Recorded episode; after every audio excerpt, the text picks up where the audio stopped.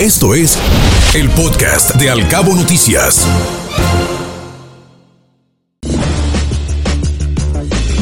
El Financiero.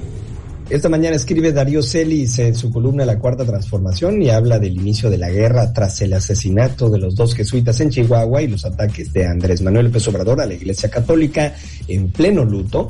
La Curia Vaticana, encabezada por el Papa Francisco, los obispos del país y las congregaciones religiosas que trabajan en México, excomulgaron ya al jefe del Ejecutivo y tomaron distancia de la 4T. La Conferencia del Episcopado Mexicano, integrada por cardenales, arzobispos, obispos mexicanos y superiores religiosos, es un secreto a voces que la relación con el inquilino de Palacio Nacional es un fracaso. No hay diálogo ni con él ni con su gobierno. Y nada tienen que ver las creencias personales, cristianismo o masonería del tabasqueño, sino que para él, su administración y su movimiento político, la Iglesia Católica no existe como actor relevante. Con todo y que de los 127 millones de mexicanos que hay, 77.7% se consideran católicos, es decir, 7 de cada 10 individuos. Durante el luto de los dos jesuitas, el gobierno federal no tuvo ni palabras de consuelo ni actitudes de solidaridad con la Iglesia Católica Mexicana y en especial con la Compañía de Jesús, de la que el Papa Francisco es miembro. En México se vive un estado fallido y una crisis de seguridad, y la Curia Católica llama a los ciudadanos a generar presión y exigir un alto a la violencia.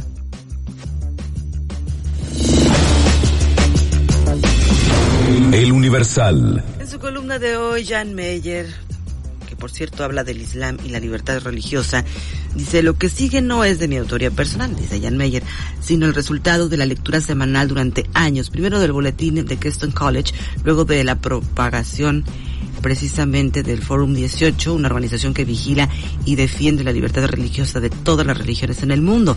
Así, Hendrik Ramusel, al participar en un diálogo entre musulmanes y cristianos, pudo reportar lo dicho por un líder musulmán. Dice, en nuestro país los cristianos tienen mayor libertad religiosa que los musulmanes porque tienen derecho a convertirse al Islam, mientras que los musulmanes no lo tienen. En el mismo sentido, en un grupo de trabajo entre creyentes de las dos religiones, todos aceptaron el principio de la libertad religiosa, pero cuando los cristianos preguntaron si eso significaba que los musulmanes tienen el mismo derecho que los cristianos a pasarse a otra fe, la contestación fue tajante: claro que no. Eso habla ahora el historiador, que nos remite al concepto de la palabra de la misma en francés y en inglés. Dice, dhimmi es el judío y el cristiano en las tierras conquistadas por el Islam después de la muerte del profeta, calificados de pueblos del libro. Judíos y cristianos tuvieron un estatuto especial que les confería una relativa libertad religiosa bajo la protección oficial. Dhimma se llama el Pacto de Protección Condicional y Limitada. Sus beneficiarios conservan la mayoría de los templos y sinagogas, pero no las grandes catedrales del Imperio Bizantino como Santa Sofía en Constantinopla, transformada en mezquita. Pueden celebrar sus cultos y cumplir con sus ritos y con sus obligaciones, hasta gozan de cierta autonomía en los asuntos que revelan de sus leyes canónicas, como el matrimonio y la familia. A cambio, el dhimmi paga un tributo.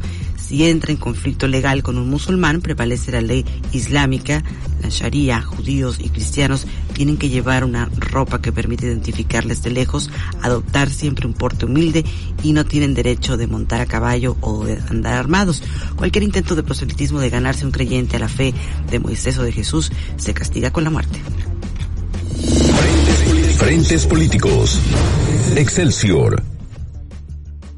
Y está recuperado una vez reincorporado a la actividad después de aislarse por COVID. El canciller Marcelo Ebrard emprende un nuevo reto. Viajó a Corea en visita de trabajo en el inicio de una gira internacional. Posteriormente se trasladará a Bali, Indonesia, para participar en la reunión de ministros de Relaciones Exteriores del G20 y acompañará al presidente Andrés Manuel López Obrador el 12 de julio a la cita con Joe Biden en la Casa Blanca. Resultados y acuerdos aquí y allá. Hay funcionarios que dan ejemplo de compromiso, responsabilidad y visión. Ebrard vuelve a la actividad constante con una agenda de fuerte trabajo para mejorar las relaciones internacionales e impulsar el desarrollo. Su prioridad es el trabajo, lo demás es consecuencia. Y el que está descalabrado es Alejandro Moreno, cuya presidencia en el PRI se ha traducido en una sentencia para el partido. Ha sido confrontado por los expresidentes y dirigentes. Desde la cúpula hasta la base le piden que se vaya. Él ubica intentos por dividir al bloque PRI-PAN-PRD. Alito dijo que ve desde varios frentes intentos por dividirlos. A su partido, reveló, intentan fracturarlo desde adentro. Más aún, considera que al bloque opositor Va por México intentan partirlo desde afuera. En teoría, debería terminar su mandato el 19 de agosto de 2023, una vez pasadas las elecciones en el Estado de México y Coahuila, las últimas dos entidades que quedan bajo sus colores. De perder, nada le quedará a resguardo. Templo Mayor. Reforma. Vaya carrerón que se aventó ayer el Checo Pérez en el Gran Premio de Silverstone del Fórmula 1. Pese a arrancar en cuarto lugar, llegó a caer hasta la última posición y de ahí comenzó a remontar a todos. Rebasó a Verstappen, rebasó a Leclerc, rebasó a Hamilton y nomás no rebasó a Claudia Sheinbaum porque la morenista no compitió. Trascendió. Milenio. Esta mañana trascendió que el gobernador de Sinaloa, Rubén Rocha, ya se puso en contacto con el general Luis Crescencio Sandoval, titular de la Defensa Nacional, para que la Secretaría de Seguridad Pública y Tránsito de Culiacán, que dejó apenas el viernes Mauricio García Rodríguez, sea ocupada por un militar en activo y no por el encargado de despacho, Jaime Otoniel Barrón, designado por el alcalde Juan de Dios Gámez Mendívil. Se trata de una maniobra para impedir que el narco se apodere de aquellas oficinas encargadas de combatirlo. Solo así se entiende que ese manotazo haya dados así en la mesa. Que en los próximos días la Fiscalía General de la República trascendió también que en cabeza Alejandro Gertz Manero solicitará nuevas órdenes de captura contra exmandos de la institución y de otras dependencias por anomalías cometidas en el caso Ayotzinapa, como Gualberto Ramírez Gutiérrez, exfiscal antisecuestro de la extinta PGR, por quien este fin de semana se solicitó su detención por desaparición forzada, tortura y otros delitos. Por cierto, en el gobierno sigue la molestia contra esos ex servidores públicos, cuyas acciones abrieron la puerta a la liberación de muchos involucrados en la desaparición de los 43 normalistas de Ayotzinapa. El Universal. Leonardo Curcio esta mañana abre su columna con una pregunta, precisamente dice: ¿trabajar empobrece?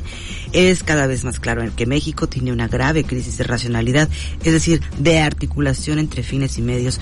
La forma en que se discuten sus problemas lo refleja de forma inobjetable. En el plano de la seguridad ha sido evidente el descompasamiento.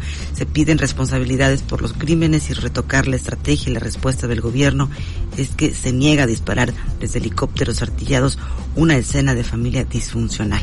Lo mismo ocurre con el tema migratorio. Nos llenamos la boca diciendo lo que deberían hacer los demás y no nos percatamos que la propensión a emigrar ha rebotado.